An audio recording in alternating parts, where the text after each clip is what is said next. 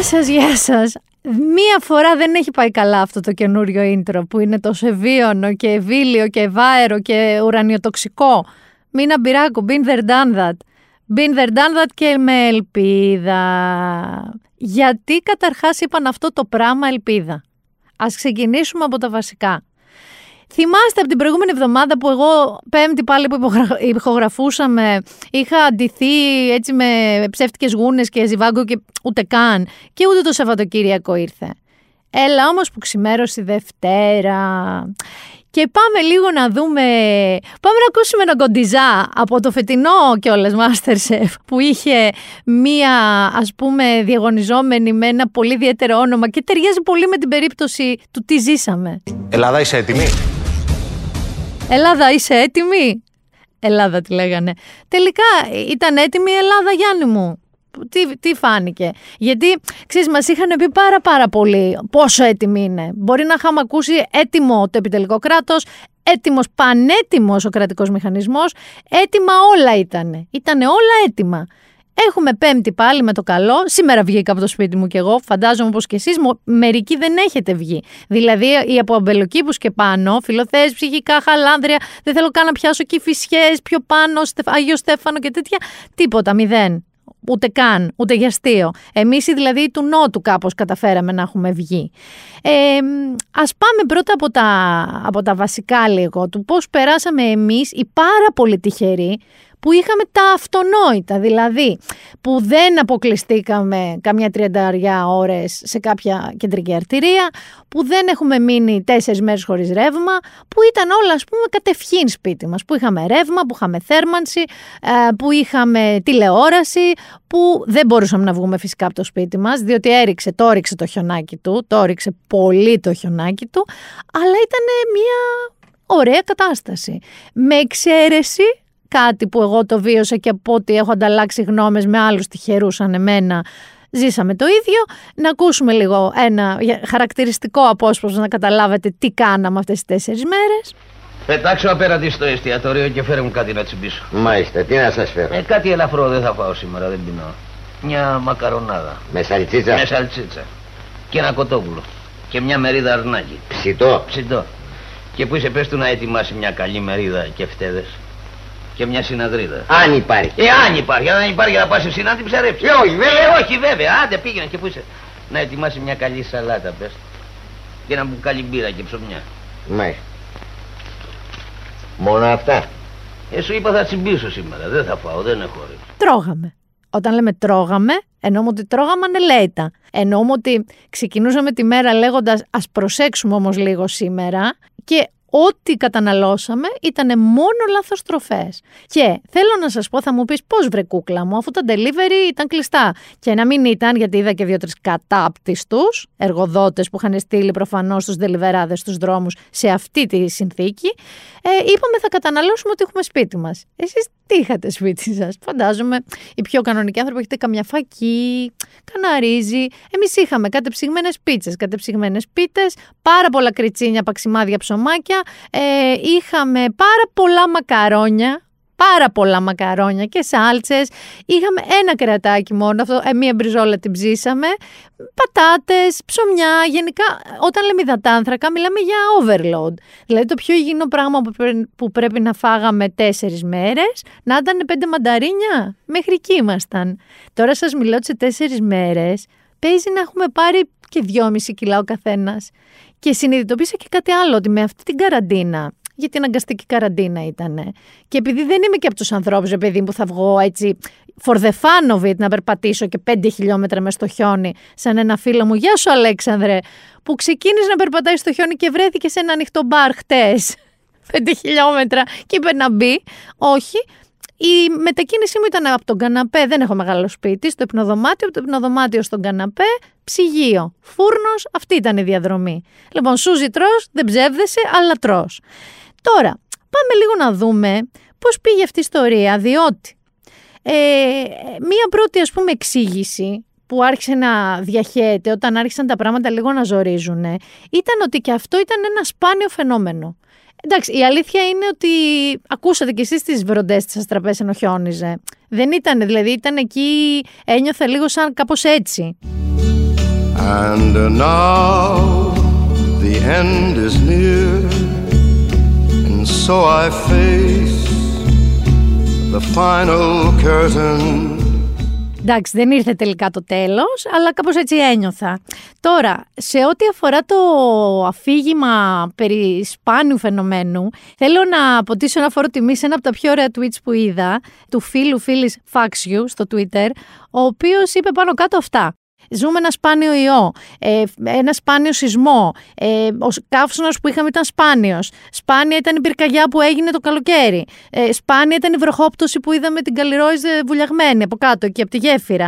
Ε, τώρα σπάνιος ο χιονιάς.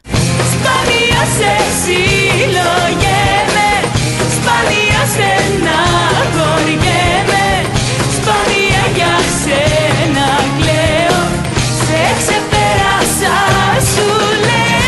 έτσι, σπάνια σε συλλογέμαι, σπάνια στεναχωριέμαι. Ε, να το ρίξουμε λίγο στην πλάκα πριν πάμε στα ζώρικα, στα δύσκολα, στα κανονικά. Ας ξεκινήσουμε λίγο πώς το βιώσαμε. Άρχισε και χιόνιζε πάρα πολύ. Ε, εγώ συγκεκριμένα είχα τη φανή ιδέα Δευτέρα που είχα πάει το γυμναστήριό μου. Ε, ξεκίνησα ένα ορθογραφείο, Νέα Σμύρνη, έτσι. Παλαιοφαλέρο Νέα Σμύρνη κινήθηκα. Ε, λίγο στα μισά της διαδρομής άρχισα και ε, ζοριζόμουν, γύρισα σπίτι μου, και άρχισα να παρακολουθώ εγώ το χιόνι να πέφτει. Ε, Χαζεύοντας φυσικά τηλεόραση, γιατί το κάνεις αυτό όταν αρχίζει και προκύπτει το χιόνι και είναι όλα πανέτοιμα, σας θυμίζω. Πάρα πολύ έτοιμα. Έχουμε πάρει τα μαθήματά μας από την κακοκαιρία μύδια. Τα έχουμε πάρει τόσο πολύ που τα είπαμε, την είπαμε ελπίδα. Να πάει και καλύτερα αντί για μύδια. Έτσι. Ε, αρχίζει και χιονίζει. Ε, βλέπω λίγο ε, μία φάση ε, λίγο που με ξένησε. Πάμε να ακούσουμε αυτή τη φάση. Τι ακριβώς δουλειά κάνεις, Είμαι διανομέας. Είναι διανομέας ο φίλος μου Αλέξης. Είναι διανομέας ο φίλος μου Αλέξης και το ανέθεσε η αστυνομία το ρόλο. Μάλιστα. Εδώ ήρθε η αστυνομία πριν από λίγο και το ανέθεσε το ρόλο. Τι να κάνεις, Αλέξη, για πέρα. Τους βάλω δεξιά και σιγά σιγά τους αφήνω έναν έναν να ανεβαίνουν. Α, φτάσαμε Ο φίλος τώρα ο στο Αλέξης- σημείο αυτό που λες Σπύρο μου, στον άνθρωπο που είναι διανομέας, να του λένε κάτσε εκεί και δώσω οδηγίες. Αυτό είναι πολύ σοβαρό. Είχαν βάλει κάποιο διανομέα να ρυθμίζει την κυκλοφορία. Ο τροχονόμος είχε πει στο διανομέα να λέει στα αυτοκίνητα να πάνε λίγο δεξιά και μετά στην άκρη. Εκεί άρχισα λίγο να, να κλονίζεται η πίστη μου στο υπερέτιμο, πανέτιμο επιτελικό κράτος. Όμως συνέχιζα εγώ να χαζεύω λίγο Instagram.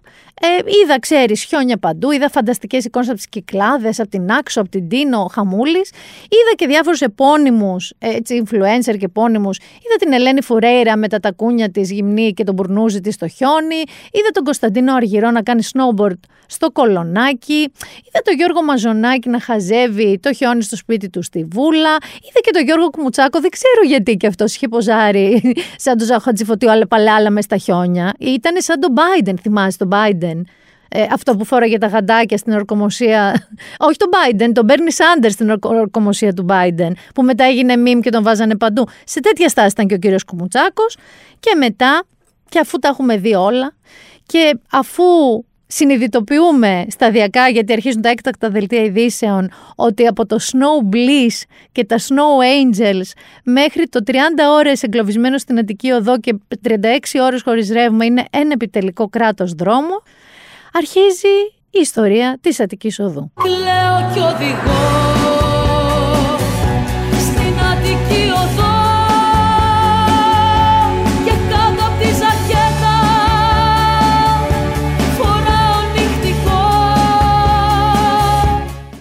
αφού βάλαμε και μια Λεωνόρα Ζουγανέλη, που να ξέρε, που να ξέρε ότι στα Google Search Αττική Οδό θα βγαίνει και αυτή ψηλά ψηλά που έκλαιγε και οδηγούσε στην Αττική Οδό. Σε αυτή την περίπτωση κλαίγαν αλλά δεν οδηγούσαν. Γιατί η Αττική Οδός ήταν ένα ατελείωτο, ατελείωτο πάρκινγκ.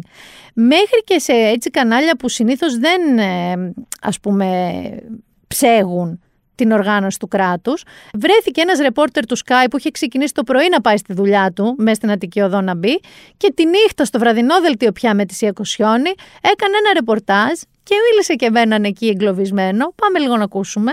Ναι, αυτή είναι η Αττική Οδός όπως βλέπεις. Εσύ, η εικόνα μαρτυρά από μόνη της. Εγώ είμαι εγκλωβισμένος από τις 10 η ώρα το πρωί, από την έξοδο της μεταμόρφωσης. Και να φτάσω εδώ κοντά στην έξοδο του Γέρακα, 500 μέτρα, ε, βγαίνει, το έκανα σε 6 ώρες. Δηλαδή, μιλάμε για 12-13 χιλιόμετρα από τουλάχιστον ε, είμαι σε θέση να γνωρίζω. Μπορώ να ρωτήσω και εδώ έναν ακόμα οδηγό που προσπαθεί να βάλει μια ε, χιονοαλυσίδα. Να σε ρωτήσω κάτι, φίλε μου. Από τι ώρα βρίσκεσαι εδώ, Εγώ ξεκίνησα 12 παρατέταρτο. 12 παρα- από ποια έξοδο. Από την Κίμηση. Από την Κίμηση. Σε ενημέρωσε κανείς ότι υπάρχει πρόβλημα; Ψυχή, ρε. Τι να με ενημερώσει ρε, με το μπουρδέλο εδώ. Άσε. Συγγνώμη, φυσικά η οργή, όπως αντιλαμβάνεσαι, είναι και στα, σε όλους τους οδηγούς. Τα Να οχήματα πω είναι ότι δεν το δεκάδες, είναι εγκλωβισμένοι. καταλαβαίνω, Παναγιώτη, δεν ξέρω ποιος άνθρωπος μπορεί να διατηρήσει την ψυχραιμία του. Εκτό από αυτόν τον εγκλωβισμένο που μέχρι και σε 20 ξαναλέω του έδωσε τα δίκαια του για αυτό που είπε, γιατί δεν θα σα βάλω όλα τα υβριστικά που ακούστηκαν, γιατί έχουν ακουστεί τέρατα, φυσικά όπω καταλαβαίνετε. Ε, βρέθηκε όμω και ένα δημοσιογράφο σε έξαλλη κατάσταση στην Αττική Οδό, ήταν ο Άκης Παυλόπουλος. Πάμε να ακούσουμε την, ε, το ρεπορτάζ του που δεν ήταν ε, ε, ηθελημένο, δηλαδή δεν πήγε επί τούτου για ρεπορτάζ, έμεινε εκεί εγκλωβισμένο. Πώς θα την κάνουμε τη νύχτα. Δεν μπορεί κανείς να μας προσεγγίσει για βοήθεια. Αν κάποιος χρειαστεί βοήθεια, κανείς δεν μπορεί να μας προσεγγίσει. Κανείς δεν μπορεί να φτάσει σε εμάς. Στους ανθρώπους που δεν έχουν νερό, στους ανθρώπους που δεν έχουν τροφή, στους ανθρώπους που αντεγνώριζουν στις άλλες τη φορεία, σε όλους αυτούς που είμαστε περισσότερες από 4, 5, 6 ώρες εγκλωβισμένοι στην Αττική Οδό. Στην Αττική Οδό. Στο πιο ακριβό δρόμο της Ελλάδας. Στο πιο ασφαλή δρόμο της Ελλάδας. Και δεν υπάρχει επίσημη ενημέρωση. Πριν από την δεν ξέρω πόσοι χιλιόμετρα είναι πίσω γρήγορα. Δεν ξέρω πόσοι χιλιόμετρα στάνει πίσω και δεν ξέρω πόσοι χιλιόμετρα στάνει μπροστά. Ούτε τα παιδιά είναι εδώ το αυτοκίνητο. Θυμάστε που σας πήγαμε και τους προκλήσαμε. Ναι. Τα παιδιά της Αττικής μου είναι ακόμη εδώ εγκλωβισμένοι μαζί μας. Ούτε αυτοί έχουν ενημέρωση. Οι άνθρωποι λοιπόν αρχίζαμε και παρακολουθούσαμε ένα χάος, ένα ατελείωτο χάος. Ε, υπήρχαν άνθρωποι που είχαν μπει, υπήρχαν ατυχήματα. Δεν έγινε μόνο στην Αττική Οδό αυτό. Έγινε και στην Μαραθώνος, εξίσου μεγάλες ε, καθυστερήσεις και εγκλωβισμοί. Έγινε στην Κατεχάκη που κάποια στιγμή η αστυνομία την έκλεισε. Έγινε στη Μεσογείων, έγινε σε όλες τις κεντρικές αρτηρίες. Μέχρι τώρα είχαμε συνηθίσει στη μύδια, τα είδαμε όλα κολλιόμενα. Είχαμε μάθει ότι ούτε οι δήμοι λειτουργούν σωστά, ο καθένας στο στενάκι τον κλωβισμένο συνεχώς. Αλλά όταν κάποιος σου έχει πει ότι είναι πανέτοιμος, ρε παιδί μου, λες εσύ είναι πανέτοιμος. Θα μπω στην Αττική Οδό. Ξέρω εγώ τι να πάει λάθος στην Αττική Οδό. Είναι ιδιωτικός δρόμος, γιατί βρίζουμε και το κράτος. Είναι οργανωμένο. Είναι, είναι, είναι. Και βέβαια δεν ήταν. Διότι ούτε μπόρεσαν να προχωρήσουν τα αυτοκίνητα, ούτε η Αττική Οδός ενημέρωνε κάποιους ότι υπάρχει ποτηλιάσμα, μην μπαίνετε. Μπαίνανε λοιπόν σοριδών, κάποιοι είχαν αλυσίδες, κάποιοι προσπαθούσαν να βάλουν αλυσίδες, κάποιοι δεν είχαν αλυσίδες, έτσι, και επικρατεί ένα μπάχαλο. Εδώ λοιπόν αρχίζει και το παραμυθάκι αυτό της ατομικής ευθύνης. Εκεί ακόμα στα social media υπήρχαν πάρα πολλές φωνούλες, πορωμένες και παιδιά θέλω να σας πω ότι έχοντας ζήσει μια τέτοια κατάσταση, ως ε, πόλη. Δεν μπορούμε να μιλάμε και να είμαστε τόσο πορωμένοι το 2021 με κόμματα. Δηλαδή όλα αυτά τα, τα τρόλ, τα κομματικά που υπάρχουν στα social media είναι λίγο ντροπή. Είναι λίγο ντροπή και αν είστε και νέοι άνθρωποι. Δηλαδή αν θέλετε να είστε οπαδοί, εγώ δεν είμαι και το είδος του ανθρώπου που ήταν ποτέ οπαδό, πορωμένος. Αλλά ξέρω εγώ, stick to your ε, football team που λένε και στην Αγγλία. Δηλαδή your soccer team.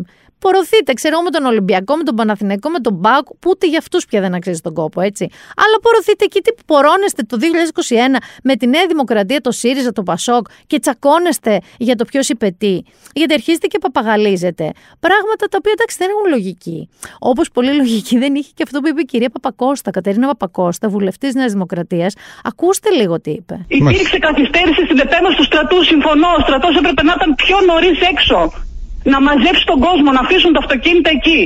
Να βγουν ορδές τροχονόμων και από σήμερα τα αυτοκίνητα είναι παροπλισμένα και να κάνουν ελέγχους. Όσοι δεν έχουν αλυσίδες πρόστιμο. Ούτως ώστε στην επόμενη κακοκαιρία να το σκεφτούν διπλά και τριπλά και δεκαπλά. Έξαλλοι. Έξαλλοι με όλους εσάς που βγήκατε χωρίς αλυσίδες. Έξαλλοι όμως. Δηλαδή, ε, κάπου ντροπή σας. Δηλαδή, κάπως εσείς ίσως να πρέπει να πληρώσετε το κράτος. Κοιτάξτε, δεν είναι και πολύ έξυπνη κίνηση να κινήσετε βόρεια χωρίς αλυσίδες. Να το πούμε αυτό. Αλλά όταν μπαίνεις. Γιατί, όχι για την Αττική Οδό, δεν θα σας το πω γι' αυτό, γιατί οφείλει να είναι ανοιχτή. Να μην χρειάζεται αλυσίδες για την Αττική Οδό ή για την κατεχάκη. Αλλά αν έπρεπε να μπείτε σε ένα στενό για το σπίτι σας, θα τις χρειαστείτε. Όχι με τη μέθοδο της κυρίας Παπακώστα πάντως. Και αφού έχει γίνει λοιπόν το μπάχαλο, αφού έχουμε αρχίσει να μην γελάμε πλέον με αυτά, γιατί σκεφτόμαστε, όπως και είδαμε περιστατικά κρέα στην Αττική Οδό, ότι αν αυτό συνεχιστεί και δεν μπορεί να φτάσει ούτε χιονιστικό, ούτε ΕΚΑΒ, ούτε τίποτα, θα θρυνήσουμε θύματα, θα έχουμε άλλα ζητήματα. Είδαμε και έναν κύριο ο οποίος έπαθε έμφραγμα, ο οποίος αναγκάστηκαν να πάνε δύο στρατιώτες και ενώ πάθαινε το έμφραγμα να τον μετακινήσουν ένα χιλιόμετρο για να φτάσουν στο ΕΚΑΒ, να τον πάρει, να τον πάει στο νοσοκομείο. Ακούσαμε ακραίες ιστορίες με γυναίκες με νεογέννητα που είχαν φύγει από το μευτήριο εγκλωβισμένες. Ακούσαμε γυναίκες οι οποίες ήταν έγκυες και είχαν θέματα και έφταναν πεζοί γιατροί να βοηθήσουν. Ακούσαμε ακραίες καταστάσεις. Ακούσαμε ανθρώπους οι οποίοι τρέμανε από το κρύο. Έφτασε κάποια βοήθεια, νομίζω κάποια μιλόπιτα και μια κουβέρτα, κάτι τόσο σημαντικό. Ε, και ενώ λοιπόν όλο αυτό συνέβαινε, φυσικά αρχίζει και η διαδικασία blame game. Τι περιμέναμε όλοι, ένα, συγγνώμη, τα σκατώσαμε. Αυτό περιμέναμε. Έστω, έτσι. Ανταυτού πάμε να δούμε λίγο αυτόν τον κύριο, τον κύριο οικονόμου, αυτόν τον κυβερνητικό εκπρόσωπο που πρίμα του πήγε αυτή η περίοδος. Ε, η πρώτη του, η πρώτη του έτσι, προσέγγιση και δικαιολογία ήταν αυτή. Βιώσαμε ένα πρωτοφανές κύμα κακοκαιρίας και χιονιά.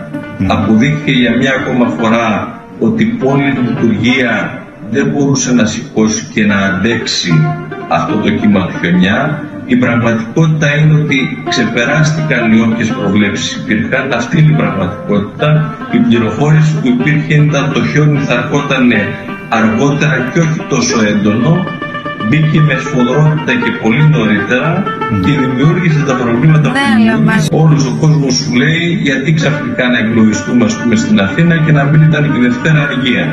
Η απάντηση είναι ότι δεν υπήρχε η πρόγνωση για αυτή τη σφοδρότητα και για αυτή την ταχύτητα εισόδου του φαινομένου στην Αττική και στην Αθήνα. Αλλά εν πάση περιπτώσει δεν υπήρχε η πρόγνωση ότι πριν από τις 3 το μεσημέρι ή εν πάση περιπτώσει ε, αργά το μεσημέρι νωρίς το απόγευμα θα είχαμε μια ένταση του φαινομένου τέτοια θα παραμείνουν κλειστά κύριε Ακούγατε από πίσω και ένα μπουζουκάκι να παίζει. Το βρήκα και χωρίς μπουζουκάκι βέβαια τη δήλωση αυτή. Αλλά επειδή μου φάνηκε πάρα πολύ αστείο όλο αυτό το αφήγημα μαζί με το μπουζουκάκι από πίσω, το βρήκα στο Twitter, προτίμησα να παίξω αυτή τη βερσιόν. Αλλά πάμε να δούμε την ουσία. Έφταγαν μετεωρολόγοι. Εντάξει, γιατί οι μετεωρολόγοι είχαν πει ότι θα πάνε μεσημέρι, Τελικά ο χιονιάς ήρθε νωρίτερα, ήρθε ακραία, ήρθε. Φταίγανε. Φταίγανε οι μετεωρολόγοι κυρίως. Λίγο μετά τα, τα μάζεψε κάπως, τα άλλαξε, αλλά ακούσαμε το εξής καταπληκτικό. Οι δρόμοι στους οποίους το κράτος είχε την ευθύνη είναι δρόμοι στους οποίους δεν παρουσιάστηκαν τέτοιου είδους προβλήματα πέραν της Αττικής Οδού. Υπάρχει ένα ζήτημα συντονισμού. Μαραθώνος, για να αποφύγουμε. Κύριε Υπουργέ, η Μαραθώνος, η Κατεχάκη. Σας είπα, δεν είναι δρόμοι οι οποίοι είναι στην ε, ευθύνη του κράτους. Ήξερε εσύ ότι η Κατεχάκη και οι Μαραθώνο δεν ανοίγουν στο κράτος; Έχει δοθεί κάποιο giveaway. Μήπως ο κύριος Κουμουτσάκος που το έπαιξε λίγο influencer έχει κάνει κανένα giveaway τη Μαραθώνο και την Κατεχάκη. Γενικά δεν αρχίζαμε οι πολίτες να παρακολουθούμε σοκαρισμένοι ότι δεν φταίει κανείς τελικά γιατί πιανού είναι οι δρόμοι. Η Αττική οδός είναι ιδιωτική, άρα δεν έφταιγε το κράτος. Ε, hello. Ε, η Μαραθώνο και η Κατεχάκη δεν έφταιγε πάλι. Το κράτος, αρχίζουμε και μπουρδουκλωνόμαστε με τις έννοιες περιφέρεια, κράτος, ε, ιδιώτης, όλο αυτό. Σε όλη αυτή την κατάσταση οι άνθρωποι είναι εγκλωβισμένοι. Έχει αρχίσει φυσικά και κόβεται και το ρεύμα εντωμεταξύ και ζούμε μια μαγική στιγμή όπου επειδή ο κύριος Παπαδάκης δεν μπορούσε να πάει στην εκπομπή του, την ανέλαβε ο κύριος Λιάγκας και ήταν και ο κύριος Περής. Και βγήκε και ο κύριος Πατούλης, ένα άλλο hot potato ε, αυτής της το αυτού του τριημέρου και κυρίως της Δευτέρας, ο οποίος κάτι πάει να ψελίσει και απασφαλίζει ο Βαγγέλης Περής. Θεωρώ ότι η κατάσταση χθες έπεσαν μέσα οι μετεωρολόγοι, εμείς ε, πιστέψαμε σε αυτούς, γι' αυτό ακριβώς κλείσαμε και τα σχολεία για να μπορέσουμε παρά όταν τα κλείσαμε. Κύριε Πατούλη, τι είναι αυτά που λέτε τώρα; Εγώ σέβομαι ότι είστε κουρασμένος, αλλά ήταν ηρωνικό το σχόλιο του Βαγγέλη. Δεν μπορεί, δεν μπορεί να είσαι εγκλωβισμένος και να ακούς τον κύριο Πατούλη να σου λέει αυτά τα πράγματα τα οποία λέτε και τώρα. Είμαστε άνθρωποι οι οποίοι υποφέραμε, είχαμε πυρετό, δεν είχαμε έναν τρόπο να αντιμετωπίσουμε όλο αυτό το οποίο μας συνέβαινε και βγαίνατε και μιλούσατε για να πάρετε ψήφους. Δεν καταλάβατε τίποτα. Τίποτα, τίποτα με κεφαλαία. Τίποτα κύριε Πατούλη. Δεν πήρατε χαμπάρι τίποτα, τίποτα. Σε μένα Μηδέν. δεν λέτε. Σε Μηδέν. μένα. Και μιλάω, όχι, ελπίζω, είμαι σίγουρος, όχι μόνος μου, εξ μέρους Και μια όλων κα- αυτών με που χτες καλέσατε. υποφέρανε και ακούγανε εσάς να κάνετε φτηνή πολιτική. Αυτό συνέβη χτες κύριε Πατούλη. Λέω λοιπόν ε, ότι ε, δεν ξέρω ποιο είναι το ερώτημα καταρχήν, γιατί μετά το διάγγελμα που άκουσα πρέπει να ακούσω τι θέλετε να με ρωτήσετε. Α, ηρωνεύεστε κιόλας. Ηρωνεύεστε κιόλας. Είστε ήρων. Θα έπρεπε να έχετε βάλει την ουρά στα σκέλια. Την ουρά στα σκέλια θα έπρεπε να την έχετε βάλει και να βγείτε να πείτε Συγγνώμη, λόγο; δεν θα με ξαναδείτε. Άντε για, αυτό θα πρέπει να κάνετε τώρα. Απασφάλισε. Ο λόγος που άρχισε να τρεντάρει όλο αυτό δεν ήταν γιατί έγινε ένα τζαρτζάρισμα στην τηλεόραση. Σιγά, τα δέντρα. Τα έχουμε δει αυτά να συμβαίνουν. Το θέμα είναι ότι ε, μίλησε λίγο όπως θα μιλούσαμε όλοι αν είχαμε μπροστά μας ε, τον κύριο Πατούλη. Και τον όποιο κύριο Πατούλη. Γιατί όλοι είχαν προσπαθήσει να μας μπερδέψουν με υψηλή υποκριτική τέχνη, υψηλή χιο- εκχιονιστική τέχνη, ότι όλοι ήταν πανέτοιμοι. Όλοι είχαν αλατιέρες, χιονιστικά αυτά, αλλά τελικά μάλλον έφταιγε ο κάθε ένας που δεν είχε ε, τις αλυσίδες του ή που βγήκανε ή που δεν ξέρω τι. Βέβαια εκεί άρχισε ο κόσμος να αναρωτιέται. Και πού είναι ο Πρωθυπουργός, Πού είναι ένα διάγγελμα, Μήπως είναι εγκλωβισμένος κάπου; Και βγήκε ο Πρωθυπουργός και είπε αρχικά το εξής. Θέλω να ξεκινήσω ζητώντας μία προσωπική και ειλικρινή συγγνώμη από τους ε, συμπολίτες μας οι οποίοι ταλαιπωρήθηκαν επί πολλές ώρες μένοντας εγκλωβισμένοι στην Αττική Οδό. Να το απαντήσουμε λίγο με αναβίσεις. Με, δεν χρειάζεται εγώ να πάρω θέση, τα έχει πει η Άννα. Με μια συγγνώμη Συγγνώμη μα δεν γίνονται και θαύματα Με μια συγγνώμη Συγγνώμη μα δεν κλείνουν οι πληγές Συνέχισε λέγοντας κιόλας ότι είναι η πρώτη φορά λέει που η κυβέρνηση κατάφερε να εξασφαλίσει αποζημίωση. Ε; Αποζημίωση 2.000 λέει σε κάθε όχημα, αλλά και μετά με την τρένοσέ, γιατί υπήρχε και μια άλλη Monty Python στιγμή με ένα τρένο που εγκλωβίστηκε και στείλανε ένα άλλο τρένο και μετά ένα βοηθητικό που έπεσε πάνω στα δύο τρένα και τελικά τραυματίστηκαν και άνθρωποι, αλλά δεν μπορούσε κανείς να τους μαζέψει, γιατί έγινε και αυτό εκεί στη Λαμία, δεν έγινε αυτό νομίζω, στη Λιβαδιά. Γι' αυτό και η απόφαση να δοθούν άμεσα 2.000 ευρώ στους οδηγούς οι οποίοι δοκιμάστηκαν εκεί. Και όπως ανακοίνωσε και ο Υπουργός Υποδομών, αποζημίωση θα υπάρξει και για όσους ταξίδεψαν με την Τρενοσέ και ταλαιπωρήθηκαν άδικα. Σημειώνω ότι είναι η πρώτη φορά που η πολιτεία ενεργοποιείται για να ανακουφιστούν με αυτή τη διαδικασία συμπολίτες μας οι οποίοι επέστησαν βλάβη. Άρα να αφιερώσουμε και άλλο τραγούδι εκεί στον Πρωθυπουργό που εξασφάλισε για όλους σας 2.000 ευρώ για κάθε όχημα βέβαια εγκλωβισμένο. Ακούσαμε φτράπελα. Γιατί αν ας πούμε ήταν εγκλωβισμένο ένα ταξί ποιος θα παίρνει τα λεφτά; Ε, ακούσαμε και μαγική ιστορία με εργοδότη που επειδή ήταν το όχημα εταιρικό θα έπαιρνε αυτός λέει τα 2.000 ευρώ. Όχι ο υπάλληλος που ήταν εγκλωβισμένος. Πάμε λίγο με κύριο Αντίπα. Πάμε λίγο με Αντίπα. Για τα λεφτά τα κάνεις όλα Για τα λεφτά δεν μ' αγαπάς Μα θα έρθει κάποτε η ώρα Και δεν θα ξέρεις που χρωστάς για τα λεφτά τα κάνεις όλα. Βέβαια, διευκρίνησε και εκείνος και ο Υπουργός Συγκοινωνιών, ο κύριος Καραμανλής, ότι πέραν αυτών των 2.000 τα βάζει αυτά μπάνκα. Αν θέλει κάποιος, μπορεί να μηνύσει και από μόνος του ή και σε ομαδικές μηνύσεις την Αττική Οδό. Ε, φυσικά, ε, από όσο ξέρω, αρκετός κόσμος έχει αποφασίσει ότι θα κινηθεί και ατομικά με δική του μήνυση, εκτός από αυτά τα 2.000, που λίγο θέλω να βρεθούμε σε δύο μήνες από τώρα να δούμε πού είναι αυτά τα 2.000 ευρώ για τον καθένα. Ε, να το δούμε και αυτό. Ε, εν τω μεταξύ, παρετήθηκε ο CEO της Αττικής Οδού, γιατί είναι μια ε, ας πούμε ιδιωτική επιχείρηση, όχι ότι εκεί άλλαξε κάτι.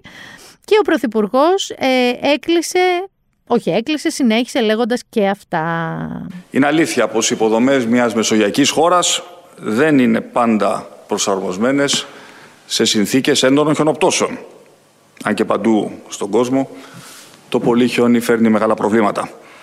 Είναι εξίσου όμως αλήθεια πως ο κρατικός μηχανισμός δεν είναι ακόμα στο σημείο ετοιμότητας που απαιτούν φαινόμενα τόσο μεγάλης έντασης. Και αυτό αφορά πρωτίστως τον ε, συντονισμό μεταξύ των εμπλεκόμενων. Κράτος, αυτοδιοίκησης, περιφέρειας, δήμων και ιδιωτών. Είναι ξεκάθαρο και αν πρέπει να αντλήσουμε ένα μάθημα από την μη επιτυχημένη διαχείριση αυτής της χιονοθύελας είναι το γεγονός ότι σε συνθήκες κρίσεων τα κέντρα, οι προϊστάμενοι όλων αυτών των δομών πρέπει να βρίσκονται μαζί, να αποφασίζουν και να δρουν αμέσως από κοινού. Και θα ακολουθήσουν άμεσα αλλαγές σε αυτήν την κατεύθυνση, ώστε να έχουμε επιτροπές διαχείρισης κρίσεων που θα φέρνουν όλους τους εμπλεκόμενους με πολύ σαφή και ξεκάθαρα πρωτόκολλα στον ίδιο χώρο, ώστε να μην παρετερούνται φαινόμενα ασυνοησίας, καθυστέρησης στη λήψη αποφάσεων, αλλά και ενίοτε αποποίησης ευθυνών. Λοιπόν, ας πούμε ότι είπε μία ειλικρινή συγγνώμη, έτσι, αλλά μετά τσίγκλισε, παιδιά, τσίγκλισε, γιατί είπε ότι και για ότι δεν είναι συντονισμένη πια, ότι άλλα πιστεύει ο ένας, άλλα θεωρεί κάθε δήμος ότι είναι ευθύνη του, άλλα η περιφέρεια, άλλα το κράτος, άλλα η πολιτική προστασία, όλοι αυτοί μεταξύ τους δεν συνεννοούνται. Έκανε όμως, κατάλαβες, το, το τσιγκλισματάκι. Και βέβαια, εκεί ο κύριος Πατούλης, ο οποίος ακούσαμε λίγο πριν πόσο του τάχος ο Βαγγέλης Περής και γενικά του ταχώνανε, σου λέει όχι, δεν θα γίνω εγώ το εξυλαστήριο θύμα. Και βγήκε στην τηλεόραση και είπε αυτά. Λέτε ότι η κριτική που δέχεστε είναι άδικη κριτική. Κύριε Παυλόπουλε, είμαι 22 χρόνια στην αυτοδιοίκηση. Και μέσα από την αυτοδιοίκηση και μέσα από το Σύνδεσμο Προστασίας Ανάπλασης Πεντελικού που έκανα 4 χρόνια και δήμαρχος στο Μαρούσι, πάντα ήξερα ότι αναλαμβάνω να το κάνω με αυταπάρνηση και προφανώς αυτό τιμήθηκε από τους πολίτες. Όμως όλο αυτό το γαϊτανάκι για όλα φταίει μέσα από ένα παντοδύναμο επικοινωνιακό σύστημα ο Πατούλης να τελειώνει. Εγώ είδα και ένα βίντεο, είδα και ένα βίντεο στα, στα μέσα κοινωνικής δικτύωσης ε, ε, το οποίο παρέθετε διάφορες δηλώσεις σας που πάντοτε είχαν την, την λέξη είμαστε, την, την αναφορά ε, στο πόσο έτοιμη είναι η περιφέρεια κτλ. Και περίπου ηρωνευόταν ε, αυτή την, ε, αυτές τις τοποθετήσεις σας. Ε, Αυτό το site ναι. θα πρέπει εφόσον θέλει να λέγεται αντικειμενικό να μας απαντήσει η πολιτεία είναι η περιφέρεια ή είναι ένα σύνολο φορέων οι οποίοι απαρτίζουν την πολιτεία για να είμαστε και λίγο σοβαροί, γιατί όλοι γνωριζόμαστε σε αυτό το μικρό χωριό που λέγεται Ελλάδα. Θα παρακαλέσω λοιπόν να βγουν με, με, με αντρία όλοι να αναλάβουν τις δικές τους ευθύνες. Αναλαμβάνω και εγώ τις δικές μου ευθύνες κύριε Παυλόπουλε. Τρεις μέρες άϊπνος ο κύριος Πατούλης και δεν θα είναι αυτός το εξυλαστήριο θύμα και όλο αυτό το γαϊτανάκι το επικοινωνιακό για όλα αυτά ο Πατούλης να σταματήσει. Ένα καζατζίδι για τον κύριο Πατούλη, γιατί έτσι είναι και λίγο κλάσικ αρσενικός. Δε φταίς εσύ. Μου το έχεις πει απ' την αρχή Πως είσαι αέρας και βροχή Πως χάνεσαι σαν αστραπή. Δε φταίς εσύ Τώρα μην περιμένετε από μένα να σας πω τι ακριβώς έγινε. Μην περιμένετε από μένα να σας πω πραγματικά τι έφταιγε. Ε, σίγουρα κάτι δεν πήγε καλά. Εντάξει, το είπε και ο Πρωθυπουργός. Είναι ξεκάθαρο ότι κάτι δεν πήγε καλά. Βασικά δεν είναι ότι κάτι δεν πήγε καλά, είναι ότι κάτι πήγε πάρα πάρα πολύ κακά. Πάρα πολύ κακά. Και δεν ξέρω αν είμαστε ο λαός ο οποίος θα πάρουμε μαθήματα έτσι, από εδώ και πέρα. Αλλά υπάρχει ένας ε, επιστήμονας και καθηγητής, τον οποίο εγώ σέβομαι πάρα πολύ, ο οποίος τον είδα σε δύο διαφορετικά κανάλια είναι ο κύριος Ευθύμης Λέκας, ο οποίος ε, είναι ένας καθηγητής δυναμικής τεκτονικής, εφαρμοσμένης γεωλογίας και διαχείρισης φυσικών καταστροφών, έτσι, και είναι πρόεδρο, πρόεδρος του ΑΣΠ.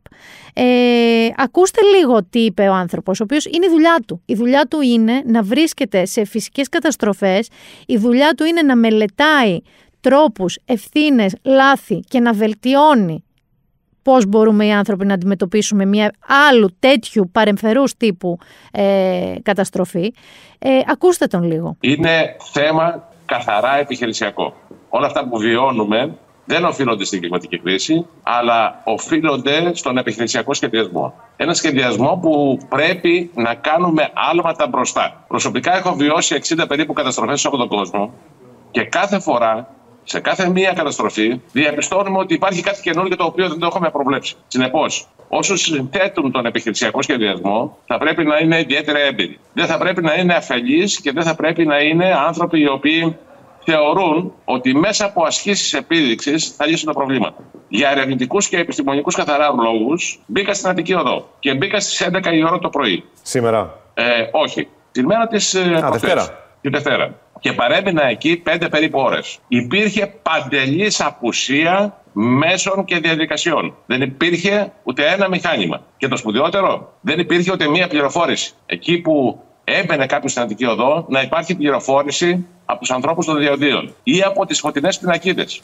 που υπάρχουν. Έτσι λοιπόν οδηγηθήκαμε στο γεγονός το αντί να είναι η Αττική Οδός μία οδός διαφυγής, ήταν μία οδός η οποία ουσιαστικά έδρασε σαν οδός εγκλωβισμού. Παγίδα, ήταν μία παγίδα. Ήταν μία παγίδα μεγάλη. Και σε αυτό βεβαίως ε, συνέβαλαν τεράστια επιχειρησιακά λάθη. Επιχειρησιακά λάθη που ουσιαστικά δεν υπήρχε εικόνα στην Αττική Οδό για το τι έχει γίνει. Και δεν υπήρχε εικόνα μέχρι στις 6 το απόγευμα. Στις 6 το απόγευμα αφυπνίστηκαν και είδανε ότι υπάρχει ένα τεράστιο πρόβλημα, το οποίο συνεχίζεται μέχρι τώρα. Ναι. Ουσιαστικά στον επιχειρησιακό σχεδιασμό αποτύχαμε παταγωδός. Ο άνθρωπος αυτός λοιπόν εξηγεί πού γίνανε τα λάθη, εξηγεί ότι δεν μπορούμε να επικαλούμαστε την κλιματική κρίση για αυτό που συνέβη. Δεν ήταν κλιματική κρίση, ήταν χιόνια. Τα είδαμε και πέρσι, πιθανότατα μπορεί να τα ξαναδούμε φέτος και να τα ξαναδούμε και του χρόνου και δεν μπορεί κάθε χρόνο να λέμε ότι πήραμε μαθήματα. Ο Πρωθυπουργός μέσα στο διάγγελμα που έβγαλε είπε ότι μάθανε κιόλας, λέει, από τη μύδια και αποκαταστάθηκαν πολύ γρηγορότερα, ας πούμε, διακοπές ρεύματος. Όχι. Όχι, όχι, δεν αποκαταστάθηκαν. Και μάλιστα ήταν άνθρωποι που καλούσαν Δήμους να ζητήσουν ε, βοήθεια, έστω να, να τους απεγκλωβίσουν με χιονιστικά, να βγουν να ψωνίσουν κάτι. Και απαντούσαν Δήμοι ότι είναι αργία σήμερα, εκτός αν δεν το καταλάβατε. Λοιπόν, ο κύριος Λέκα σε άλλη συνέντευξη, σε άλλο κανάλι, είπε επίσης ότι η Αττική Οδός, ενώ είναι μια υπερσύγχρονη οδός, είναι η πιο επικίνδυνη οδός. Γιατί, Γιατί δεν έχει τρόπο διαφυγής των οδηγών. Αν δηλαδή δεν ήταν χιονιάς, αν ήταν σεισμός, αν ήταν φωτιά, την περιέγραψε δε σαν ένα ατελείωτο τούνελ για τους οδηγούς. Διότι οι οδηγοί δεν έχουν από πού να φύγουν. Πες, τα αφήνουν εκεί τα αυτοκίνητα, καταστρέφεται. Δεν έχουν από πού να φύγουν. Λοιπόν, εγώ θεωρώ ότι χρειαζόμαστε πολύ περισσότερους ε, ανθρώπους σαν τον κύριο Λέκα. Ε, αυτούς πρέπει να ακούνε και αυτούς πρέπει να ακούσουν όλες οι επιμέρους ομάδες. Ε, δηλαδή, είτε είναι η περιφερειατική, είτε είναι η Δήμη, είτε, είτε, είτε είναι. Έχει ένα πάρα πολύ ωραίο άρθρο, η Νίκη Μπάκουλη, στο News 24-7, ε, όπου λέει τι τελικά έφταιγε και μάλιστα έχει ψάξει νεοσμηνιώτησα κι αυτή. Κανείς τίποτα. Ποτέ δεν εμφανίστηκε. Θέλω να σας το πω αυτό. Τίποτα έτσι μόνοι μας. Ε, εγώ με κλωτσιές με κάτι μπότες, με μία σκούπα σειρμάτινη, με ένα φτιάρι του γείτονα. Οι γείτονες βάλανε τα μεγάλα τους παιδιά δε με τσουγκράνε και φτιάρια και άνοιξαν για όλους μας λίγο το πεζοδρόμιο. Να είστε καλά. Φαντάζομαι απλά δεν αντέχατε άλλο να είναι στο σπίτι τα παιδιά, ήταν στα ταβάνια. Ε, οπότε δεν ξέρω τι να σας πω. Δεν ξέρω. Ξέρω ακόμα αυτή τη στιγμή που έχω γραφώ Πέμπτη ότι αρκετοί άνθρωποι δεν έχουν ρεύμα. Έχουν κλείσει 36 ώρες, έχουν κλείσει 48 ώρες, έχουν κλείσει αρκετές ώρες χωρίς ρεύμα. Και εντωμεταξύ έχουν μέσα παιδιά, βρέφη που τα έχουν δώσει μέσω φίλων με τζιπς σε γονείς. Ε, υπάρχουν άνθρωποι οι οποίοι έχουν ανάγκες, είναι αγχωμένοι, με ειδικές ανάγκες, ηλικιωμένοι. Είδαμε μια τραγική σκηνή στο ζωγράφο, αν δεν κάνω λάθος. Με ένα φέρετρο που προσπαθούσαν με κουβέρτα οι άνθρωποι να το φτάσουν μέχρι ένα σημείο να το πάρει νεκροφόρα. Μιλάμε τώρα για μια κατάσταση που το πανέτοιμο και το επιτελικό κράτος ή επικατελικό κράτος, όπως διάβασε από τον Κατέλη, ήταν όντως μια σειρά από παρατράγουδα. Δηλαδή έλειπε η Ανίτα Πάνια να χτυπάει το πιατίνι της. Κάθε φορά που εμφανιζόταν και κάποιος καινούριος να πει κάτι. Δεν ξέρω, έχω ελπίδες για μα. Τι να σας πω, σαν κράτος, σαν πολίτες, σαν δήμους. Δεν ξέρω. Ε, η αλήθεια είναι ότι εύχομαι να μην χιονίζει. Δεν νομίζω ότι μπορούμε να το διαχειριστούμε ή θα το διαχειριστούμε. Νομίζω ότι θα ζήσουμε τα ίδια γαϊτανάκια. Επίσης, δεν μου αρέσει εμένα προσωπικά το χιόνι. Φτάνει. Φτάνει. Δηλαδή, κάναμε μία χρονιά χιονάνθρωπο στη βεράντα, δεύτερη χρονιά δεν κάναμε τίποτα στη βεράντα, σώσαμε ένα φύκο από το να σπάσει. Την τρίτη χρονιά δεν με ενδιαφέρει. Ή την τρίτη φορά τώρα, φέτος, που λένε ότι μπορεί να ξανάρθει το Φεβρουάριο. Ωστόσο, τι μπορείτε να κάνετε τώρα, να κάνουμε και ένα stopover, σε παρακαλώ, στον Μπόρις. Δεν τελειώνει ο Μπόρις, σε παρακαλώ. Θέλω να κάνουμε ένα stopover στον Μπόρις. Διότι ο Μπόρις, παιδιά, το party gate συνεχίζεται. Διότι αποδεικνύεται ότι έκανε party και για τα γενέθλιά του. Αλλά, όπως είπε ένας βουλευτής, το ακούστε ένα λεπτάκι το απόσπασμα. It was not a premeditated, organized party in that sense. Um, that the Prime Minister himself decided to have sent out. Well, he, as far as I can see, he was, in a sense, ambushed with a cake. They came to his office with a cake, they sang happy birthday. Πώς είχε πει κύριε Μενδώνη ότι την είχαν με υψηλή υποκριτική τέχνη; Αυτό τούτον εδώ, τον Πρωθυπουργό της Μεγάλης Βρετανίας, του Ηνωμένου Βασιλείου, του έστησε νέδρα μία τούρτα γενεθλίων. He was ambushed. Κατάλαβες; Βγήκε λίγο, μπήκε στο γραφείο του και τελικά, Α, ένα κέικ. Και α, κόσμος. Διότι είχαν σταλεί προσκλήσεις, όπως αποδεικνύεται. Πολλή δουλειά έχει αυτή η κυρία Γκρέι που μελετάει τα πάρτι. Είναι ατελείωτα τα πάρτι. Είναι ατελείωτα τα πάρτι του Μπόρις. Τι άλλο έχει γίνει εντωμεταξύ; Εντάξει, εγώ θα σας το πω αυτό, αν και είναι old news, αλλά έχω σοκαριστεί λίγο. Με το. Πώς να το πω, γιατί δεν, είναι, δεν μπορώ να πω αυτή τη λέξη το μαδό. Το μαλλιοτράβηγμα, εντάξει, αυτών των influencers δεν ξέρω αν το πήρατε πρέφα. Μέσα στο Σαββατοκύριακο, λίγο πριν δηλαδή την ελπίδα, ε, που δεν τους ήξερα εγώ, λέγονται χταπόδιες, λέγονται διάφορα πράγματα. Οι οποίοι είναι TikTokers κυρίως, γενικά είναι influencers από ό,τι έμαθα, οι οποίοι με αφορμή το βιασμό της κοπέλας στη Θεσσαλονίκη, της Γεωργίας Μπίκα, ε, τι ξεκατίνιασμα ήταν αυτό, μάνα μου; Τι μαλλιοτράβηγμα ήταν αυτό. Βγαίνανε σε έξαλλη κατάσταση, κλαίγοντας, οριόμενοι, σε selfie, selfie βίντεος, βρίζανε ένας τον άλλον, δίνανε τρίτους. Όλες οι πλευρές έτσι. Και υπέρ της Γεωργίας και εναντίον και με αυτόν τον κοψιάλ. Τι χαμός ήταν αυτός. Καταρχάς, ποιοι είναι αυτοί οι άνθρωποι; How old am I? Δεν τους ήξερα, αλλά πραγματικά πέρασα ένα δύο θα σας πω, ε, μελετώντας προσεκτικά αυτά τα βιντεάκια. Μετά έγινε και αυτό με το χιόνι και σκεφτόμουν ότι αυτοί τώρα θα είναι άνω κάτω να συνεχίσουν αυτό το σάγκα με, με τις μεταξύ τους μάχες ή να ανεβάζουν και να αποστάρουν βίντεο από τη βεράντα τους στα κατοπατήσια που χιόνισε. Δεν ξέρω πού πέσανε. Επίσης να σας πω ότι το Σαββατοκύριακο επίσης πριν την ελπίδα. Προσπαθώ εδώ να πει στο Γιάννη ώρα. Εγώ βλέπω NFL εδώ και κάποια χρόνια. Εντάξει. NFL, ε, αν υπάρχει έστω και ένας από τους ακροτέ μου που βλέπετε, σας παρακαλώ, στείλτε μου ένα μήνυμα. Στείλτε μου λίγο να πούμε τι είδαμε το προηγούμενο σουκού. Θέλω απλά να σας προσιλητήσω σαν influencer και εγώ από αυτό το podcast να αρχίσετε να βλέπετε NFL, το αμερικάνικο football. Και αν δεν έχετε δει να δείτε και τη φανταστική σειρά Friday Night Lights που είναι όχι για το αμερικάνικο φούτμπολ, αλλά παίζει ένα ρόλο σε αυτή τη σειρά βασικό. Ε, παιδιά, είναι φανταστικό άθλημα, υπέροχο. Είναι ε, συναρπαστικό, έχουν superstars και βέβαια όλοι ξέρετε το Pepsi Halftime, έτσι. Δηλαδή στο Super Bowl, που είναι ο τελικός των τελικών του NFL, πάντα στο ημίχρονο, το Pepsi Halftime για το χορηγή Pepsi, έχουμε ε, ονοματάρες. Είχαμε Weekend, είχαμε πιο παλιά θυμάστε Justin Timberlake με Janet Jackson που φάνηκε νίπο, νίπο με το αστεράκι. Τώρα ποιους έχει; Ίσως πίσω έτσι Γιάννη να δεις. Λοιπόν, άκου ποιους έχει στο halftime. Eminem, Dr. Dre, Kendrick Lamar, Mary J. Blige και Snoop Dogg. Μιλάμε ότι έχω τρελαθεί, είναι η μουσική που ακούω, άκουγα πάντα, τρελαίνομαι.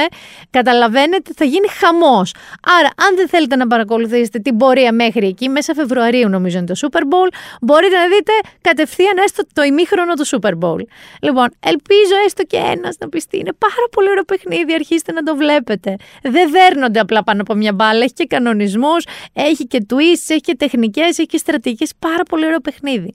Θα μείνω βέβαια λίγο στην Αμερική για κάτι παιδιά που μου έκανε επίσης πολύ μεγάλη εντύπωση, αλλά όχι το ίδιο καλή με το NFL με το οποίο έχω πορωθεί. Ε, υπήρχε μια διαμάχη εδώ και λίγο καιρό που είχε μια κατάληξη που δεν το περίμενα. Ανάμεσα στο γνωστό τραγουδιστή της country και της rock και της folk, τον Neil Young, Harvest Moon και Heart of Gold κτλ. Και το Spotify. Τι έχει γίνει λοιπόν; Το Spotify φιλοξενεί το podcast ενός τύπου, ο οποίος λέγεται Joe Rogan, The Experience νομίζω λέγεται ε, with Joe Rogan. Μάλιστα δεν είναι απλά ένα, ένα podcast, ε, μιλάμε για το πιο πετυχημένο podcast αυτή τη στιγμή του Spotify. Ε, μιλάμε ότι του έχει πληρώσει 100 εκατομμύρια δολάρια για τα δικαιώματα να το φιλοξενεί. The Joe Rogan Experience, ναι καλά το λέω. Ε, το 2020 έγινε αυτό το deal και έχει κατεβαστεί, κατεβάζεται μάλλον, 200 εκατομμύρια φορές το μήνα. Δηλαδή ακούνε αυτό το podcast του Joe Rogan 200 εκατομμύρια άνθρωποι το μήνα.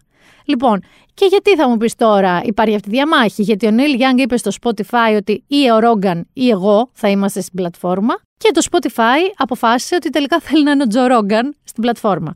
Και πες ότι. Oh, εντάξει, επιλογές είναι αυτές. Και γιατί όμως ο Νίλ Γιάνγκ να μπει σε αυτή τη διαδικασία; Ο Τζο Ρόγκαν λοιπόν είναι ένας τύπος, ο οποίος η αλήθεια είναι το podcast αυτό το ξεκίνησε κάπου το 2009-2010.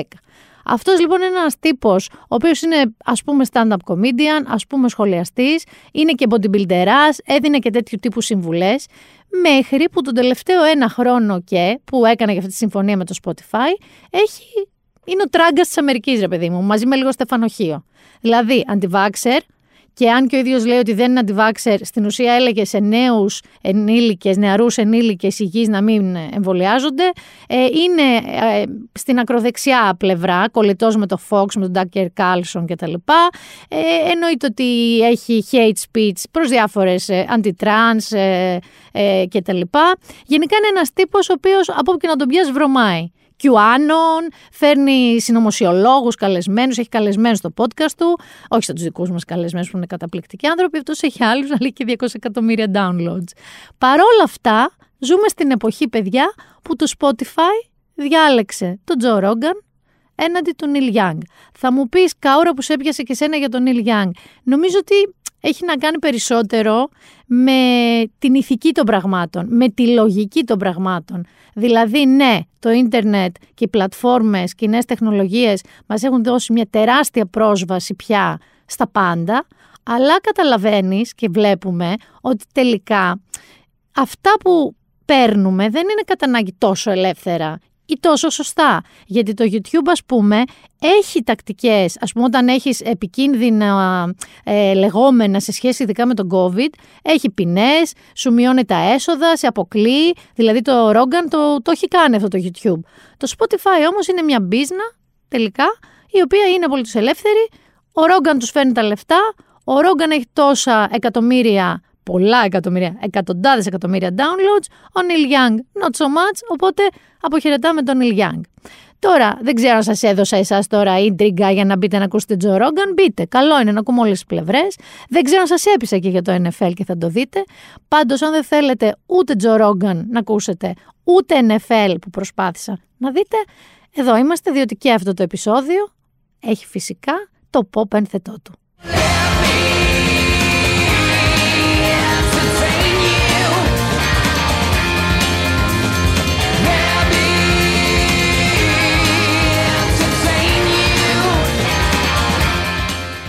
Να σας πρωτοπροτείνω. Θέλετε να πάμε πρώτα από το βιβλίο που είναι ένα, γιατί τις σειρές σας έχω μπόλικες. Για κάθε έτσι γούστο. Λοιπόν, σας είχα πει πριν καιρό, ούτε θυμάμαι πότε, νομίζω το πριν το καλοκαίρι, σας είχα πει για ένα βιβλίο που λάτρεψα. Πραγματικά είναι στα από τα μη κλασικά, από τα πιο καινούρια βιβλία που έχω διαβάσει, είναι από τα πιο αγαπημένα μου βιβλία. Λεγόταν The Heart's Invisible Furies του John Boyne. Καταρχάς, είδα το από τον ψυχογειό. Έχει κυκλοφορήσει και στα ελληνικά. Πραγματικά, δηλαδή, δεν ξέρω πώς να σας πω να το διαβάσετε. Και λέγεται Οι αόρατες ερηνίες της καρδιάς. Ακούγεται λίγο σαν χρυσίδα δημουλίδου, δεν είναι. Είναι πάρα πολύ μεστό, ουσιαστικό, φανταστικό μυθιστόρημα που κλαις, σοκάρεσαι, αλλά και γελάς πολύ. Ο ίδιος λοιπόν συγγραφέας έβγαλε ένα βιβλίο που εγώ τώρα το έχω παραγγείλει, δεν το έχω ξεκινήσει, αλλά έχω ενθουσιαστεί. Έχω ξετρελαθεί. Λέγεται The Echo Chamber. Και είναι λίγο με την καινούρια φάση πραγμάτων. Δηλαδή, γιατί αυτό είναι και η ιστορία το πρώτο που σας είπα, η Ιρλανδία από το κάπως το 40 και μετά, ε, όλη η λογική και των γκέι ανθρώπων και στα 70s και στα 80s και όλη αυτή την ιστορία, τα είχαμε πει και τότε, με την ε, θρησκεία που έσφυγε τα πάντα στην Ιρλανδία, ειδικά το 40 και το 50, με τα δικαιώματα των γυναικών, με τα δικαιώματα των γκέι, αλλά είναι μια ιστορία ορισμός της γλυκόπικρης με πολύ χιούμορ. Τώρα λοιπόν το The Echo Chamber του John Boyne, μόνο στα αγγλικά ακόμα, παιδιά τώρα έχει κυκλοφορήσει, ε, έχει την εξής ε, σατυρική ματιά στη λονδρέζικη καλή κοινωνία. Εντάξει, και όλο αυτό που λέμε το woke κόσμο, δηλαδή που έχουμε ξυπνήσει, που είμαστε politically correct, που με τα ανθρώπινα δικαιώματα, που ζούμε σε αυτή την κατάσταση, σε αυτά τα νέα δεδομένα. Λοιπόν, οι πέντε βασικοί χαρακτήρες τους, του βιβλίου, είναι η οικογένεια Cleverly. Εντάξει, ο μπαμπάς τους, ο Τζορτζ, είναι ένας superstar της τηλεόρασης. Ε, σκεφτείτε κάτι σαν ενώπιο ενώπιο, αλλά στο BBC. Εντάξει, ο οποίος όμως ε, γενικά ε, δεν ε, μπορεί να καταλάβει αυτή τη σύγχρονη πραγματικότητα που λέμε με το τι πρέπει και το τι δεν πρέπει να λέμε. Οπότε μονίμως είναι δυσάρεστος, μονίμως τον κράζουν. γενικά πώς το political correctness είναι στη μία άκρη του πλανήτη και αυτό στην άλλη. Η μαμά της οικογένειας, η Μπέβερλι, αυτή είναι καλή ώρα, Χριστίδα Δημουλίδη που είπαμε. Γράφει popular έτσι λογοτεχνία. Φυσικά δεν τη γράφει ίδια, τη γράφουν οι περίφημοι ghostwriters, έτσι. Ε, και ε, είναι αρκετά δημοφιλής και αυτή, αλλά όχι σαν τον άντρα της. Έχουν και τρία παιδιά, τα οποία είναι από teenager μέχρι 20 χρονών, οι οποίοι έχουν φυσικά ένα κινητό και οι οποίοι έχουν διάφορα προβλήματα, δηλαδή ε, διάφορα θέματα που δημιουργούνται. Είναι λοιπόν το 21 και ο COVID είναι στην Αγγλία. Ο Τζόρτζ έχει μία παρανομή σχέση και η Μπέβερλι έχει μια άλλη παρανομή σχέση ε, με πάρα πολύ αστείες προσωπικότητες και οι δύο θέλω να σας πω. Δεν θα σας κάνω spoiler. Έχω διαβάσει λίγο, έχω ξεκινήσει ε, να ψάχνω. Ε, τα παιδιά τους ε, αναζητούν τη σεξουαλικότητά τους, εκβιάζουν, κάνουν ό,τι μπορεί να κάνει κάποιος με το κινητό του και γίνεται μία στραβή. Μία στραβή και αρχίζουν και τα χάνουν όλα και αρχίζουν και ανακαλύπτουν ένα πάρα πάρα πολύ σκληρό πλανήτη, ένα πάρα πολύ σκληρό κόσμο ε, από ένα κινητό. Αξίζει πάρα πολύ τον κόπο. Έχω διαβάσει κριτικές όπως ας πούμε, να σας πω παραδείγματα. Ε, ο Observer λέει ότι είναι ξεκαρδιστικό, ε, υπέροχο και απολαυστικό. Οι Times λένε ότι είναι μεταδοτικός ο τρόπος που γράφει, ότι κολλάς. Ο Ian Rankin είναι ένας υπέροχος συγγραφέας. Λέει ότι είναι το πιο αστείο βιβλίο που έχω διαβάσει εδώ και χρόνια. Είναι πάρα πολύ σκληρό, είναι ανελέητο, αλλά δεν μπορείς να σταματήσεις να το διαβάζεις. Ε, ο Graham Norton, ένας πολύ γνωστός παρουσιαστής κομικής εκπομπής, το show, λίγο σαν τα αμερικανικά αυτά που βλέπουμε. Ο Γκραχαμ Νόρτον λέει ότι είναι ατρόμητη γραφή με πάρα πολύ γέλιο, οπότε καταλαβαίνετε ότι είναι ένα βιβλίο που το θέλετε. Θέλετε να δούμε λίγο και σειρές. Λοιπόν, σας είχα πει πριν δύο επεισόδια, αν δεν κάνω λάθος, για το Station 11. Το έχει Κοσμοτέ. Ναι, σας το είχα πει. Που στηρίχτηκε. Στο προηγούμενο νομίζω ότι το είπα. Που στηρίχτηκε και σε βιβλίο κιόλας. Που είναι το αντίστοιχο σταθμός 11. Ε, παιδιά, το τελείωσα. Έχω να σας πω ότι είναι ένα συγκλονιστικό. Μια συγκλονιστική μίνι σειρά 10 επεισοδίων που δεν ήθελα να τελειώσει. Ε, που ναι είναι διστοπικό που ένας ιός έχει εμφανίσει στον κόσμο και είμαστε 20 χρόνια μετά αλλά εκεί μέσα υπάρχει ποίηση, υπάρχει τρόμος, υπάρχει ανθρώπινη φύση, υπάρχει μεταφυσική ανησυχία. Δηλαδή δεν είναι μια απλή διστοπική σειρά. Εντάξει. Αυτό δηλαδή πραγματικά δεν ξέρω τι βλέπετε, αλλά αφήστε το και αρχίστε να βλέπετε αυτό. Πάμε τώρα σε ένα πράγμα το οποίο είναι thriller, τρόμου, που εγώ δεν έχω συνηθίσει πετυχημένες σειρές τρόμου. Λοιπόν, λέγεται Archive 81 ε, και το story είναι το εξής. Ένας αρχαιονόμος προσλαμβάνεται για να αποκαταστήσει μία συλλογή ταινιών και καταλήγει να ανακατασκευάζει το έργο μιας σκηνοθέτριας και την έρευνα για μια επικίνδυνη αίρεση. Εμένα τα έχει όλα. Έχει τρόμο, είναι θρίλερ και έχει και αίρεση. Αυτά είναι τα αγαπημένα μου θρίλερ εμένα. Ε, Επίσης έχει φοβερούς ε, συντελεστές. Ε, δηλαδή έχει συντελεστές που κάνανε το Conjuring και το Malignant, αν έχετε δει. Έχει συντελεστεί από το The Boys, στο Amazon Prime φανταστική.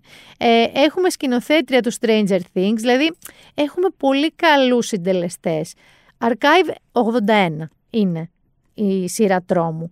Επίσης να σας πω για όσους το βλέπετε, για όσους δεν το βλέπετε πάρα πολύ κακός να το δείτε, ότι ξεκίνησε το τέλος του Ozark, δεν ξέρω αν το βλέπατε, Γιάννη, ούτε το Ozark.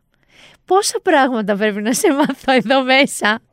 Το Ozark το Ozark που είναι μια καθόλου κανονική οικογένεια στο Σικάγο και πάει στις, στα Ozarks και εκεί γίνονται καρτέλ σχεδόν με συγκλονιστικό Jason Bateman, με Julia Garner, αυτή με το σγουρά ξανθά μαλάκια και Laura Linney.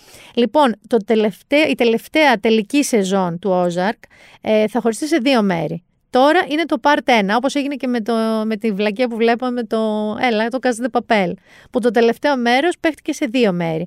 Οπότε είναι στο Netflix αυτή τη στιγμή, εάν δεν το έχετε δει, έχετε την ευκαιρία να δείτε και τις τρεις προηγούμενες σεζόν. Αν όχι, ξεκινάτε το τέλος του Ozark, να δούμε λίγο τι γίνεται με την οικογένεια Bert. Και σας αφήνω τώρα με κάτι που δεν ξέρω αν σας το συστήνω ή δεν σας το συστήνω. Αλλά θέλω λίγο να το συζητήσουμε. Δεν έχω αποφασίσει ούτε εγώ αν θέλω να το δω. Έχεις ακούσει για το Manifest; Έχεις ακούσει; Είσαι και εσύ ντεμή αν θες να το δεις; Λοιπόν, άκου τι γίνεται. Η ιστορία αρχικά είναι φοβερή. Δηλαδή λέει, οι επιβάτες της πτήσης Montego Air Flight 828 μετά από μία ταραχώδη πτήση προσγειώνονταν ακουφισμένοι. Αλλά έχουν προσγειωθεί πέντε χρόνια μετά. δηλαδή έχουν εξαφανιστεί για πέντε χρόνια. Οι ίδιοι και ο κύκλος τους, οι γνωστοί τους, οι οικογένειές τους κτλ., προσπαθούν προσπαθούν να προσαρμοστούν στην νέα τους πραγματικότητα. Αλλά σύντομα θα συνειδητοποιήσουν ότι μάλλον είναι προορισμένοι για κάτι μεγαλύτερο. Ακούγεται λίγο Lost, που δεν έχει δει ο Γιάννης, δεν το ξεχνάω. Λίγο Leftovers. Το έχεις δει αυτό; Λοιπόν, Γιάννη, θα κλειστεί σπίτι σου. Χρειάζεται μια προσωπική ελπίδα, ενώ χιονιά, δεν ξέρω, νορβηγικό, να μείνει σπίτι να δεις κάποιες σειρές. Ε, Τώρα όμως ακούω, οι κριτικές δίστανται, διότι ξεκινάει με ένα έβριμα σούπερ. Πολύ ωραία ιδέα είναι αυτή. Να προσγειωθεί μια πτήση μετά από λίγη ταραχή, αλλά να είναι τελικά πέντε χρόνια μετά. Ακούω όμως ότι είναι λίγο σαπουνοπερίζει, να σας το πω διαφορετικά. Ε, αλλά βλέπετε, ρε γαμότο, είναι από αυτά τα οποία μάλλον είναι τα hate watch.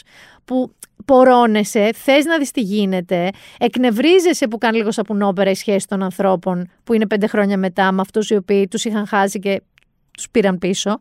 Αλλά λένε ότι αργεί, ότι περνάει πάρα πολύ χρόνο με τις σχέσεις τους. Βέβαια δεν ξέρω τι περιμένετε, δεν το έχω δει. Ε, εγώ προφανώς επειδή είμαι θύμα τεράστιο θα το δω. Και δεν είναι και λίγο έτσι, είναι δύο σεζόν στο Netflix, νομίζω τώρα τρέχει τρίτη αν δεν κάνω λάθος. Ε, νομίζω ότι θα το δω. Δεν θέλω να σας πάρω στο λαιμό μου, να, δεν θα σας το προτείνω. Το αφήνω εκεί να βρίσκεται. Σας έχω πει τόσες άλλες σειρές. Παρόλα αυτά είναι νούμερο ένα. Έτσι, αυτή τη στιγμή στο top 10 του Netflix. Οπότε μάλλον το βλέπετε μπόλι και οπότε μήπως μου πείτε εσείς εμένα αν πρέπει ή όχι να το δω. Αυτό ήταν το Binder Done That. Υπήρχαν και κάτι μηνύματα φουρθιώτη, λέω εγώ τώρα, γιατί έγινε και αυτό, αλλά μετά η ελπίδα. Τον κύριο Γεραπετρίτη, με τον κύριο Ρωμανό. Δεν το έχω ψάξει πολύ, αλλά νομίζω ότι και αυτό μπήκε λίγο στην κατάψυξη. Έχω την αίσθηση ότι θα δούμε και άλλα πράγματα μετά. Οπότε λέω να κρατήσω και κανέναν άσο στο μανίκι μου για την επόμενη εβδομάδα. Ήταν το Binder Done That, ήταν η Μίνα Μπυράκου από τους τυχερούς, που το χιόνι το έζησε με χιονανθρώπους, χιονόμπαλες, άπειρο φαγητό, άπειρο, άπειρο φαγητό. Ε, και άγχος για όλους εσάς που περάσατε δύσκολα είτε εγκλωβισμένοι στους δρόμους είτε χωρίς ρεύμα στα σπίτια σας. Ελπίζω να αποκατασταθεί μέχρι να βγει το podcast, να το ακούσετε, να φορτίσετε το κινητό ή όπου μας ακούτε. Θα είμαστε εδώ την επόμενη εβδομάδα, καλώ εχόντων, χωρίς τέτοια έκτακτα ούτε καιρικά ούτε άλλα φαινόμενα. Μια βροχή να περιμένετε το Σάββατο, να. Είδα ότι έχει πολύ βροχή το Σάββατο. Αλλά Ούτως ή άλλως δεν θα έχουν λιώσει τα χιόνια σε πολλές περιοχές. Οπότε αυτό δεν ξέρω πώς μπορεί να συνδυαστεί. Φιλιά πολλά να προσέχετε, να σας προσέχετε και να μην αφήνετε να σας μπουρδουκλώνουν. Ας κρατάμε καθαρό μυαλό. Αυτό που είπα και λίγο νωρίτερα για την πόρωση και τον οπαδισμό δεν είναι χρήσιμο πλέον στην κοινωνία. Δεν είναι καθόλου χρήσιμο κανείς μας να παπαγαλίζει την πλευρά της δεξιάς, της αριστεράς, του κέντρου. Το πιο χρήσιμο είναι να είμαστε να έχουμε κριτική σκέψη και επικριτική αν χρειάζεται. Δεν μασάμε τα λόγια μας. Να διεκδικούμε τα δικαιώματά μας και να μην μας μαλώνουν και εμείς να καθόμαστε σαν δερμένοι σκύλοι. Νομίζω ότι μπορούμε να αντιδρούμε. Το βλέπουμε διαρκώς. Νομίζω ότι όλοι εσείς οι οποίοι περάσατε πάρα πολύ δύσκολα θα πρέπει πραγματικά να δείτε πώς θα το αντιμετωπίσετε. Αρχικά βάζοντας το λίγο πίσω σας να συνέλθετε, αλλά νομίζω ότι όσο τα αφήνουμε ότι έλα μωρέ πάει πέρασε, δεν ξέρω αν θα προοδεύουμε σαν κοινωνία. Είδατε, οι άλλοι λένε να, να τρώμε πρόστιμα για τις ε, χιονοαλυσίδες. Έτσι. Ε, ας τους δείξουμε κι εμείς ότι δεν είναι εντάξει όλα αυτά που μας συμβαίνουν σαν κράτος. Λέω εγώ τώρα. Φιλιά, ξανά, να προσέχετε ξανά.